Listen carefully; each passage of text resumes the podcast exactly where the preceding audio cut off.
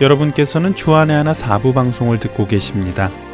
주안의 하나 사부에서는 지난 방송들 중에 신앙에 도움이 될 만한 프로그램들을 다시 방송해 드리고 있습니다. 이번 10월부터 12월까지는 2013년 10월부터 2014년 3월까지 방송된 최충희 칼럼과 2013년 4월부터 9월까지 방송된 성령을 따라 행하라 그리고 2015년 4월부터 9월까지 방송된 세상이 감당할 수 없는 사람들이 준비되어 있습니다. 찬양 들으신 후에 준비된 프로그램으로 이어드리겠습니다.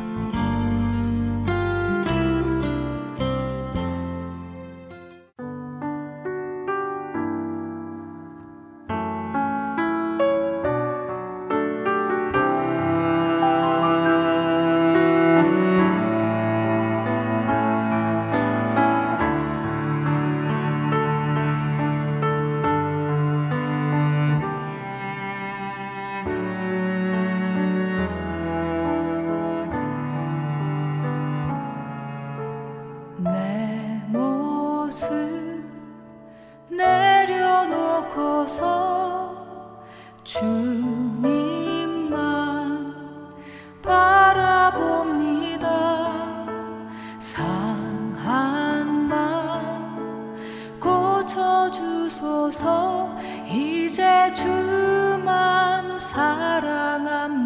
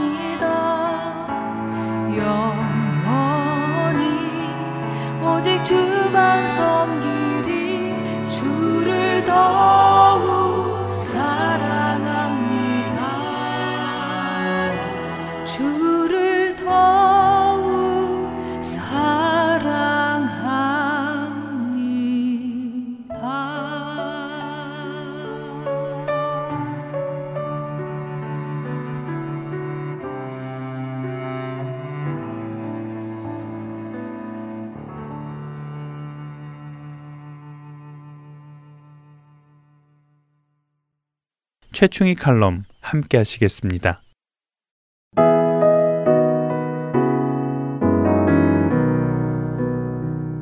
하텐 서울 복음 방송 애청자 여러분, 지난 한 주간도 주님 안에서 평안하셨는지요? 10월 첫 주를 시작으로 해서 최충희 컬럼을 통해 여러분들을 만난 지 벌써 한 달을 훌쩍 넘는 시간이 흘렀습니다.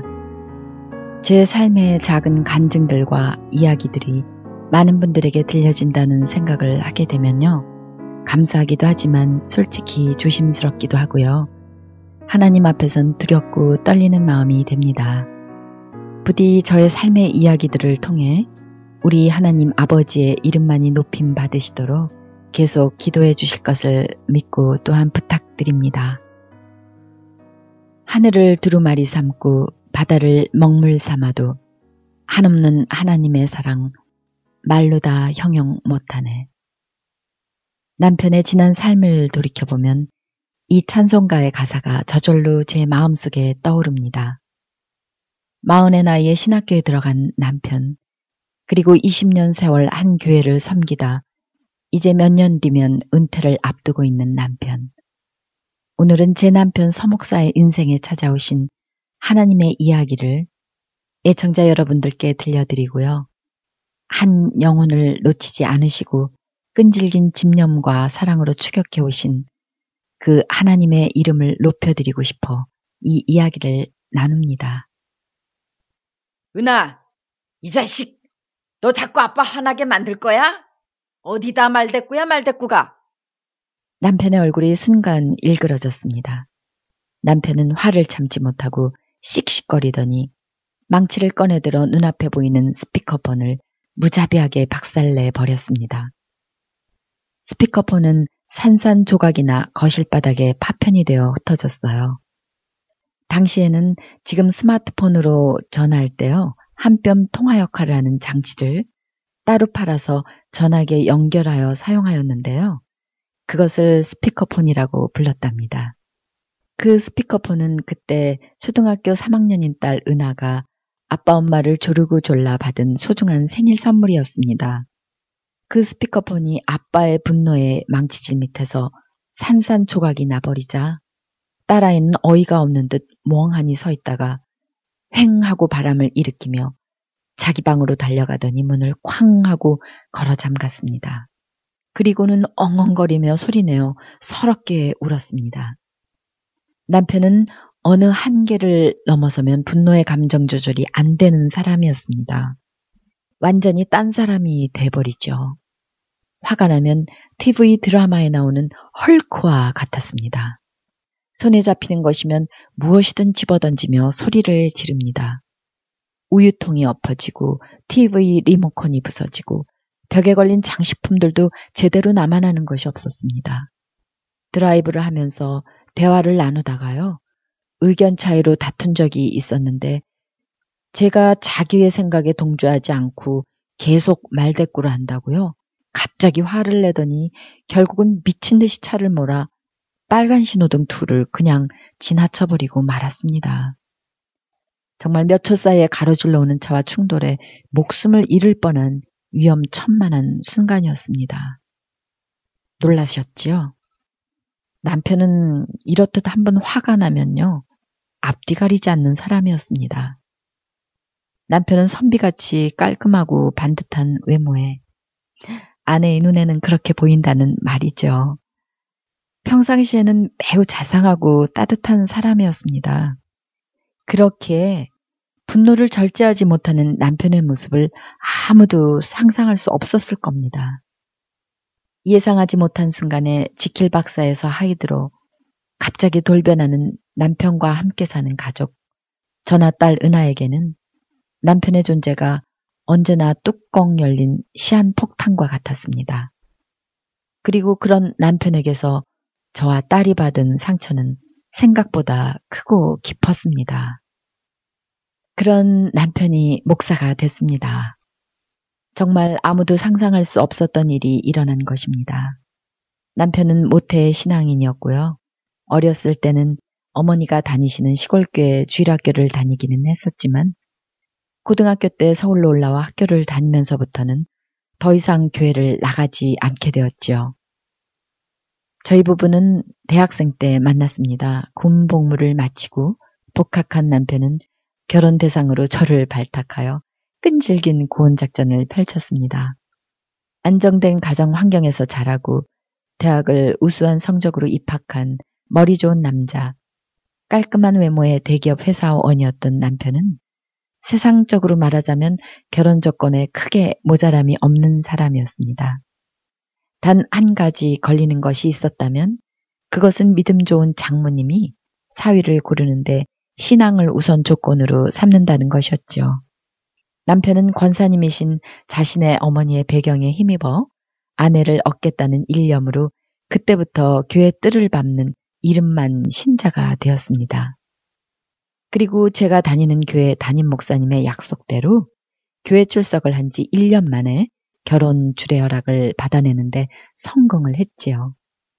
결혼한 남편은 주의를 지키는 것을 매우 힘들어 했지만 장모님 그리고 목사님과 약속한 것이 있어서 어쩔 수 없이 주일 신자가 되었습니다.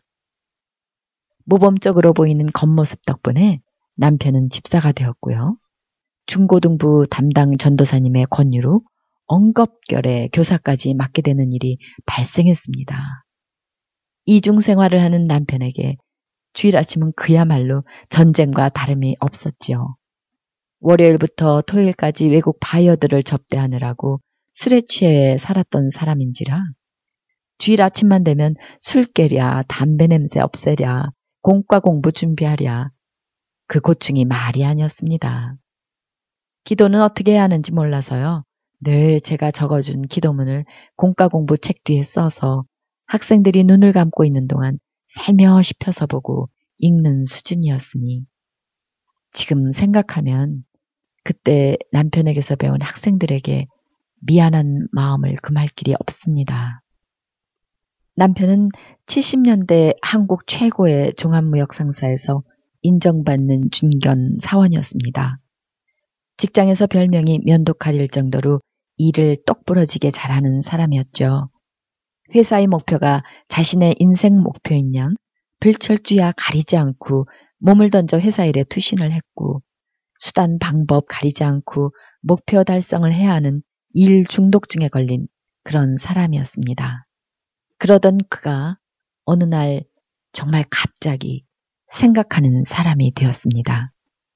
이대로 내 인생이 흘러가도 되는가? 이대로 사는 것이 정말 행복한 것일까? 해외 출장을 다니던 그가 다른 나라 사람들의 여유 있는 삶의 모습들을 보고 다람쥐 쳇바퀴 돌듯 정신없이 살고 있는 자신의 삶과 비교해 보며 충격을 받았던 것일까요? 뜬금없는 고민을 시작한 것입니다. 저는 그때 이미 결혼 생활에 대해 회의에 젖어 있었던 터라 유학을 떠나자는 남편의 말에 두말 않고 짐 보따리를 쌌습니다. 그렇게 해서 남편 따라 유학 생활이 시작되었던 것이 1982년의 일입니다. 학생들 중에서는 연장자였고 한국에서 교회 집사였다는 이유로 남편은 대학원생 100여 명이 출석하는 캠퍼스타운 학생교회 창립 멤버이자 교회의 대표적인 위치에서 앞장서 일하게 되었습니다. 남편의 회심 사건은 경영학 석사를 마치고 박사 과정을 시작할 즈음에 일어났습니다. 어느 날 갓 결혼을 해 유학을 온 젊은 부부로부터 전화가 걸려왔습니다. 집사님 댁에 잠시 방문해도 되겠냐는 것이었지요. 잠시 후 저희 집에 도착한 젊은 부부는 조용히 기도한 후 조심스럽게 그러나 단호한 태도로 남편에게 이렇게 물었습니다. 서집사님, 구원 받으셨습니까? 라고 말입니다. 젊은 부부의 그 질문은 사실 매우 당돌한 질문이었죠. 그 부부는 이제 갓 결혼하여 유학을 왔고 교회 나온 지도 얼마 안 되는 사람들이었는데 교회에서 장로와 같은 역할을 하고 있는 남편에게 그런 질문을 해왔으니 말입니다. 옆에 같이 있던 저는 남편이 혹시 화를 내면 어쩌나 싶어 마음이 조마조마했습니다. 그런데 남편이 이렇게 대답을 하는 것이었습니다. 구원을 받았는지 못 받았는지 잘 모르겠는데요. 하는 것이었습니다. 남편은 나중에 제게 하는 말이요. 그때 그 부부가 한 질문, 구원을 받았습니까? 하는 말이 무슨 뜻인지조차 몰랐다고 합니다. 그때까지 남편은 예수님을 모르는 무늬만 크리스천인, 거듭나지 못한 그리스도인이었던 것입니다. 열심도 있고 봉사도 하고 헌신적인 교회 집사가 구원이라는 단어를 생소해 한다는 사실을 애청자 여러분들은 어떻게 생각하시는지요? 그렇습니다. 예수님도 만나지 못하고도요, 교회 일에 앞장서서 열심을 낼 수 있다는 이 믿어지지 않는 사실이 오늘 우리 주변에서도 얼마든지 있을 수 있다는 것을 저는 남편을 통해 더욱 절감하게 되었습니다.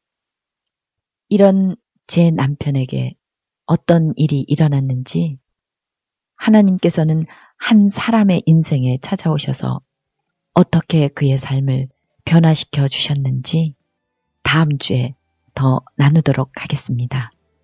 애청자 여러분들, 이번 한 주간도요, 여러분들 생에 찾아오신 하나님을 다시 기억하시며 하늘을 두루마리 삼고 바다를 먹물 삼아도 형용할 수 없는 그 하나님의 은혜와 사랑에 감격 감사하시는 한 주간이 되시기를 간절히 축복합니다. 샬롬.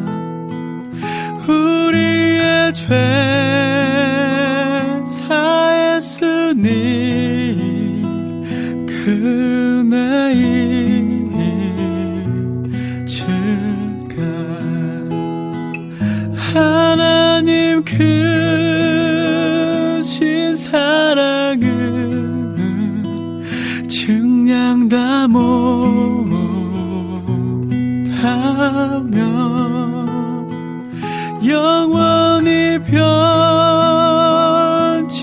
않는 사랑 성도여 찬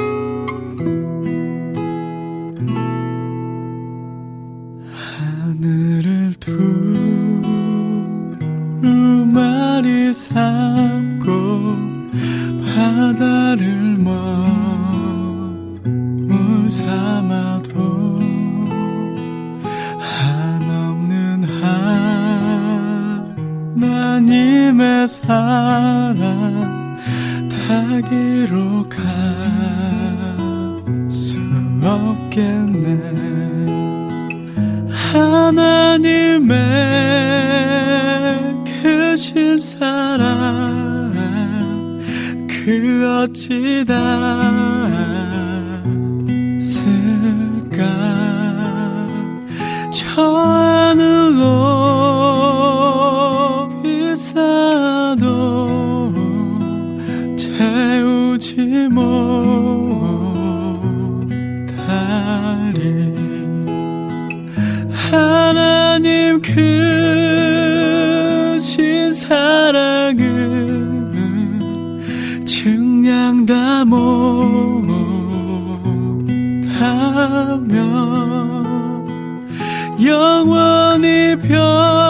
변치 않는 사랑 성도여 찬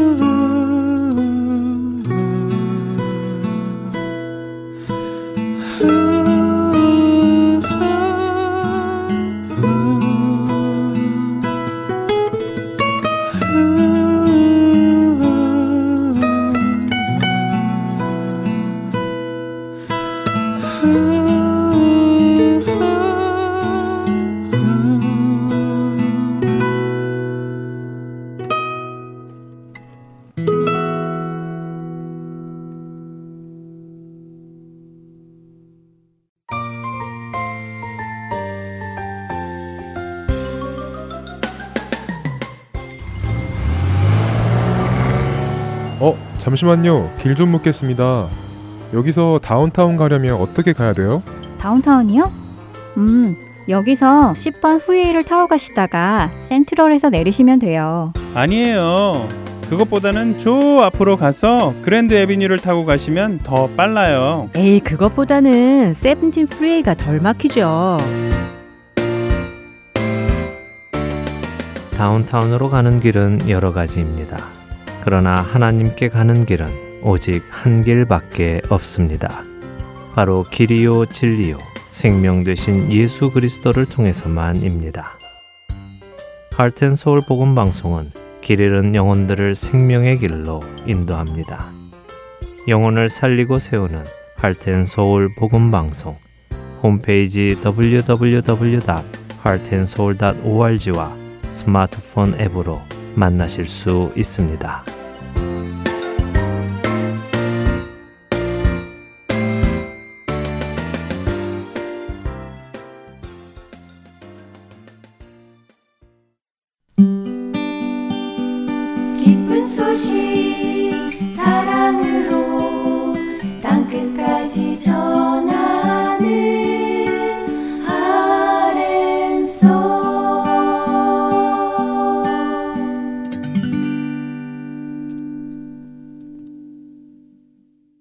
이어서 성령을 따라 행하라로 이어드립니다.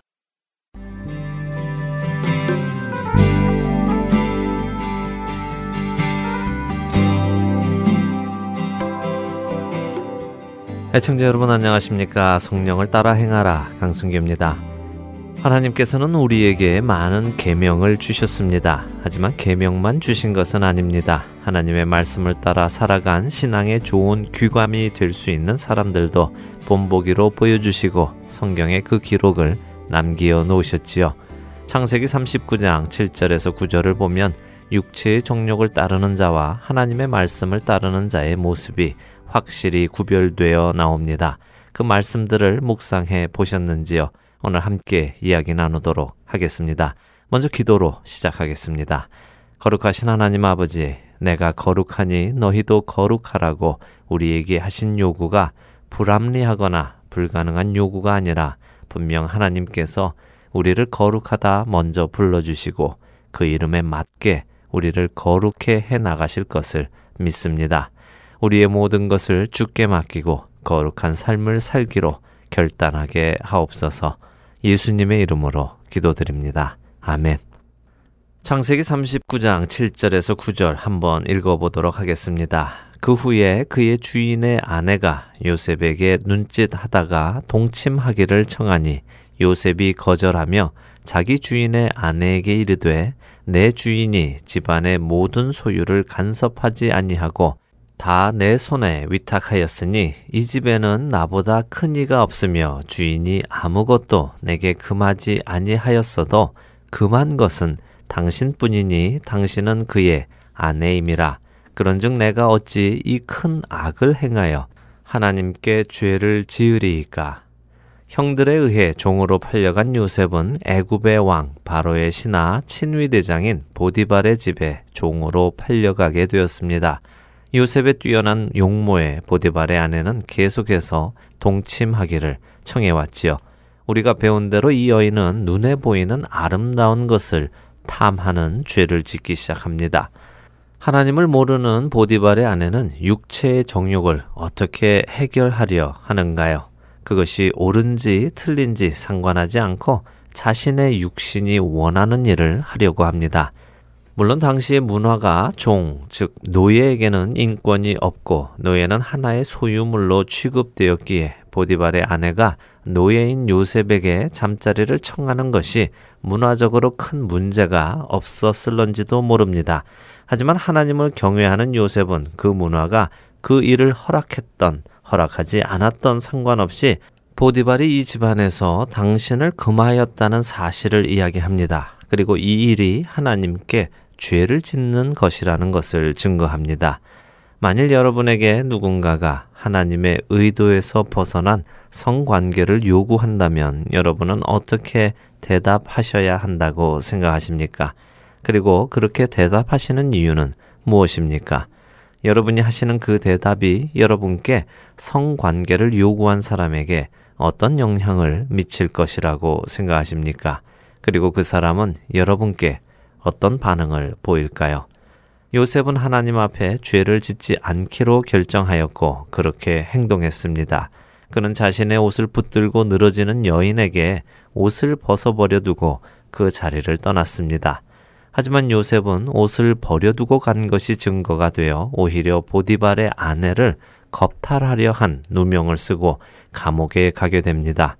하나님 앞에서 죄를 짓지 않고 경건하게 살려던 요셉은 오히려 누명을 쓰고 종의 신분에서 이제는 죄인의 신분으로 더 낮아집니다. 여러분이 만일 요셉이었다면 어떤 생각이 드시겠습니까? 어떤 마음이 여러분 안에 들겠습니까? 혹시 옳은 일을 한 것 때문에 고통을 당한 경우가 있으십니까? 사람들에게 거절을 당하고 조롱을 당하고 외로움을 느끼는 고통을 당하게 된다 하더라도 여러분들은 옳은 일을 기꺼이 하시겠습니까? 아니면 옳은 일을 하고 그런 대우를 받는 것은 불공평하기에 그런 대우를 받지 않기 위해 옳은 일을 하지 않으시겠습니까? 쉽지 않은 질문입니다. 하지만 둘 중 하나는 결정해야 하겠지요. 그렇다면 우리는 무엇에 근거해서 결정을 해야 하겠습니까? 바로 하나님의 말씀에 근거해서 해야 할 것입니다. 마태복음 5장 10절에서 예수님께서는 우리에게 아주 중요한 말씀을 해 주십니다. 의를 위하여 박해를 받는 자는 복이 있나니 천국이 그들의 것임이라. 의를 위하여 받는 박해. 그것은 하나님 앞에서 거룩하게 살아가려는 그리스도인들에게는 너무도 자연스레 따라오는 것입니다. 그렇게 박해를 받는 자들은 복이 있습니다. 왜냐하면 천국은 바로 그런 자들의 것이기 때문입니다. 의로운 자는 천국에 속했고 세상에 속하지 않았음을 기억해야 합니다. 의로운 일을 하면서 기꺼이 고통을 감수하려는 사람들에게 주시는 하나님의 약속을 한 군데 더 찾아볼까요? 베드로전서 3장 12절에서 16절까지의 말씀입니다. 주의 눈은 의인을 향하시고 그의 귀는 의인의 간구에 기울이시되 주의 얼굴은 악행하는 자들을 대하시느니라 하였느니라. 또 너희가 열심으로 선을 행하면 누가 너희를 해하리요. 그러나 의를 위하여 고난을 받으면 복 있는 자니 그들이 두려워하는 것을 두려워하지 말며 근심하지 말고 너희 마음에 그리스도를 주로 삼아 거룩하게 하고 너희 속에 있는 소망에 관한 이유를 묻는 자에게는 대답할 것을 항상 준비하되 온유와 두려움으로 하고 선한 양심을 가지라. 이는 그리스도 안에 있는 너희의 선행을 욕하는 자들로 그 비방하는 일에 부끄러움을 당하게 하려 함이라. 하나님께서는 의인을 바라보시고 의인의 간구에 귀를 기울이십니다. 그러므로 두려워하시지 마시고 의를 위하여 고난을 받을 마음의 준비를 하시기 바랍니다. 왜냐하면 천국은 바로 그런 자의 것이라고 약속하시기 때문입니다. 성령님께 의를 위해 고난받을 힘을 주시라고 간구하시기 바랍니다. 왜냐하면 이제 곧 그럴 때가 올 것이기에 그렇습니다. 자, 다시 본론으로 돌아가지요. 죄를 짓는 사람들의 대부분은 그 죄가 어떤 결과를 자신에게 가져다 줄 것을 잘 모릅니다. 그것을 안다면 그렇게 함부로 죄를 지을 수가 없지요. 그런데 한번 죄를 지으면 그 죄가 어떤 결과를 가지고 온다는 것을 안다고 해도 벗어나기 힘든 것도 사실입니다. 이것이 바로 죄의 무서움입니다. 잠언 6장 30절에서 35절을 보며 간음을 행한 사람에 대해 무엇을 배울 수 있는가 한번 살펴보지요. 도둑이 만일 줄일 때에 배를 채우려고 도둑질하면 사람이 그를 멸시하지는 아니하려니와 들키면 칠배를 갚아야 하리니 심지어 자기 집에 있는 것을 다 내주게 되리라. 여인과 간음하는 자는 무지한 자라. 이것을 행하는 자는 자기의 영혼을 망하게 하며 상함과 능욕을 받고 부끄러움을 씻을 수 없게 되나니 남편이 투기로 분노하여 원수 갚는 날에 용서하지 아니하고 어떤 보상도 받지 아니하며 많은 선물을 줄지라도 듣지 아니하리라. 네, 잠언 말씀은 간음하는 자를 도둑질하는 자와 비교하고 있습니다. 그런데 이 도둑질하는 자가 배가 고파 먹을 것을 훔친 것이라면 그의 행동은 분명한 죄이지만 적어도 멸시당하지는 않는다고 하십니다. 배가 고파 먹고 살기 위해 한 행동이니까요.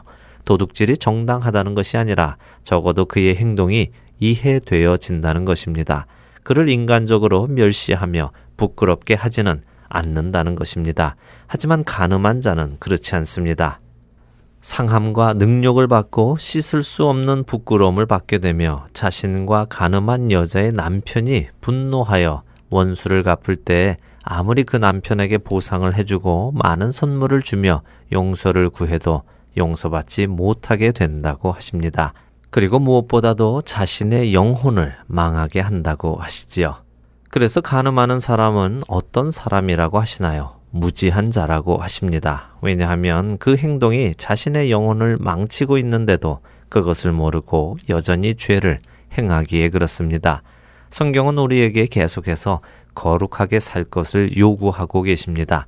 그것은 거룩한 삶을 삶으로 우리를 의롭게 하려는 것이 아니라 이미 그리스도의 보혈로 거룩해졌기 때문에 거룩한 삶을 살라고 요구하시는 것입니다. 우리는 이미 그리스도의 공로로 이 세상에서 부름받아 천국의 자녀가 되었습니다. 그렇기에 우리는 이 세상을 향해 담대하게 예수 그리스도의 의를 선포하며 나아가야 합니다. 설사 그것이 우리에게 환난과 핍박, 조롱과 곤비를 가져다 준다 해도 말입니다. 무지한 자처럼 간음에 빠지지 마시고 거룩한 하나님의 자녀로 스스로를 지켜 나가시기 바랍니다. 다음 이 시간까지 고린도전서 6장 18절의 말씀과 로마서 1장 26절과 27절을 읽어보시고 이 구절들 사이에 어떠한 관계가 있는가 한번 생각해 보시지요. 성령을 따라 행하라 마치겠습니다.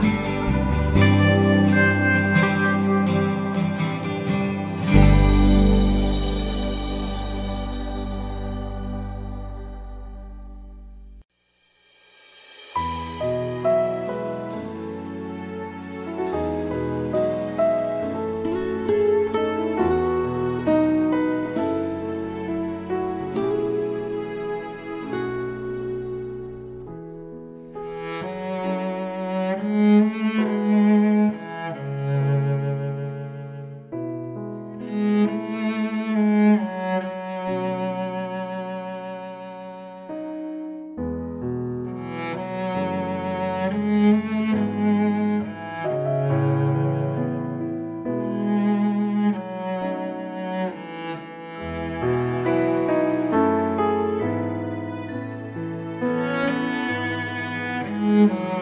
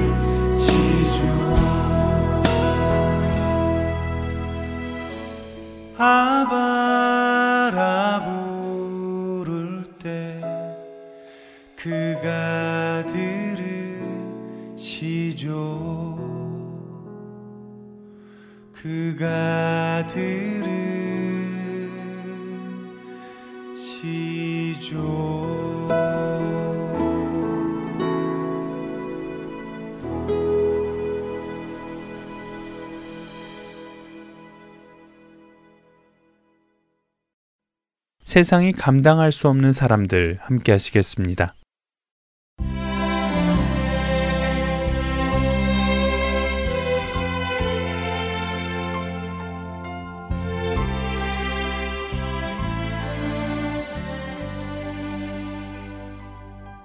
여러분 안녕하세요. 세상이 감당할 수 없는 사람들 진행의 강승규입니다. 아이들이 노는 모습을 보면 때때로 별것도 아닌 것에 집착을 하며 싸우는 모습을 보게 됩니다. 장난감은 그나마 자신들에게 좋게라도 보이니 그렇다고 치지만 저희 아이들을 보면 별것도 아닌 상품 박스나 귀한 만료가 지난 크레딧 카드를 가지고도 서로 갖겠다고 싸우기도 합니다. 아이들이 그렇게 다툴 때 가장 간단한 해결책은 아이들이 서로 가지려고 다투는 것보다 더 좋은 것을 보여주는 것입니다. 그러면 얼른 아이들은 더 좋은 그것을 갖기 위해 지금껏 갖기 위해 다투고 있던 물건을 내려놓습니다. 우리 그리스도인들이 세상에 미련을 두지 않는 가장 큰 이유는 우리에게는 세상보다 더 좋은 천국에 대한 소망이 있기 때문일 것입니다. 천국의 소망을 둔 사람은 분명히 세상에 미련을 두지 않습니다. 세상의 것들은 곧 없어질 것이며 영원하지 않은 것들이기에 그렇습니다. 이것은 천국의 가치를 아는 자만이 할 수 있는 것입니다. 천국의 가치를 아는 자는 천국을 향한 확신을 가질 수 있고, 천국을 향한 확신이 있는 자는 이 땅의 것들에서 시선을 옮겨 천국을 바라보며 살 수 있는 것입니다. 우리 이전에 그리스도의 이름을 위해 생명을 내어놓았던 그 모든 선배들은 바로 이 천국의 가치를 알고 있었고 그 천국을 향한 확신이 있는 사람들이었습니다.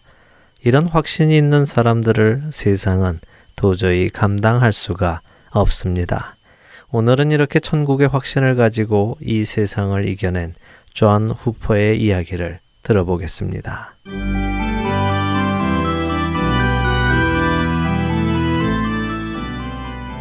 존 후퍼는 1495년경 영국 서머셋에서 태어났습니다. 당시 영국은 마틴 루터의 종교개혁 이후 많은 사람들이 Roman Catholic에서 떠나 프로테스탄트, 즉 개신교로 개종하였습니다. 그런데 1539년 영국의 왕 헨리 8세는 로마 교황청과 타협하기 위해 6개 신조를 공포하였습니다. 그 여섯 개 신조는 개신교를 이전 로만 카톨릭으로 되돌리려는 것과도 같았습니다. 헨리 8세 밑에서 이 여섯 개 신조에 저항하거나 부정하는 자들은 화형에 처해졌습니다. 이 박해를 피해 많은 사람들이 영국을 떠났습니다. 좌 후퍼 역시 영국을 떠나 취리히에 머물렀습니다. 그 후 1547년 에드워드 6세가 왕위를 계승하자 개신교를 향한 박해가 멈추었습니다. 이에 좌 후퍼는 다시 조국 영국을 찾았습니다. 그러자 에드워드 6세는 명설교가였던 그를 글로터스 주교로 임명했습니다.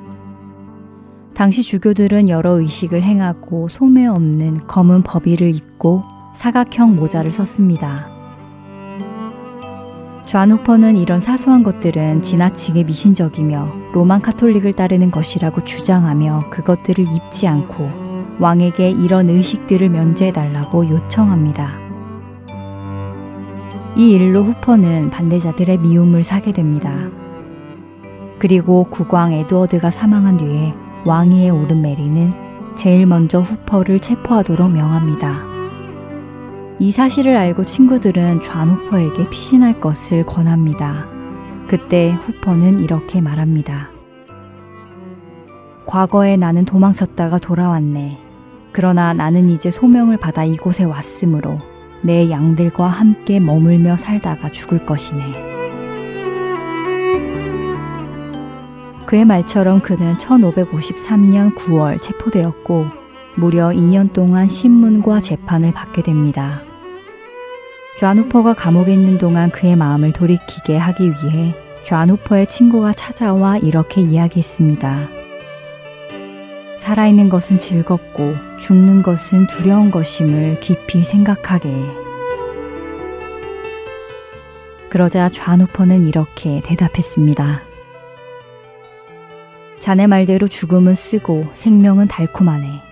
그러나 장차 내게 임할 죽음은 더욱 쓰고 장차 내가 얻을 생명은 더욱 달콤하다는 것을 기억하게. 나는 장차 얻을 영원한 생명에 대한 사랑과 갈망 때문에 이 세상에서의 죽음을 두려워하지 않으며 이 세상에서의 생명을 귀히 여기지 않네. 나는 성령께서 주시는 능력으로 말미암아 나를 위해 준비된 화형의 고통과 공경을 인내하며 견뎌낼 것이네. 나는 결코 하나님의 말씀을 부인하지 않을 것이네. 바라건대 자네와 친구들은 하나님께서 나를 불쌍히 여겨주시기를 기도해 주시게. 1555년 2월, 그는 화영장에서 장차 얻을 그 영원한 생명에 대한 갈망으로 두려움 없이 이 땅에서의 삶을 복된 순교자로서 마치게 됩니다.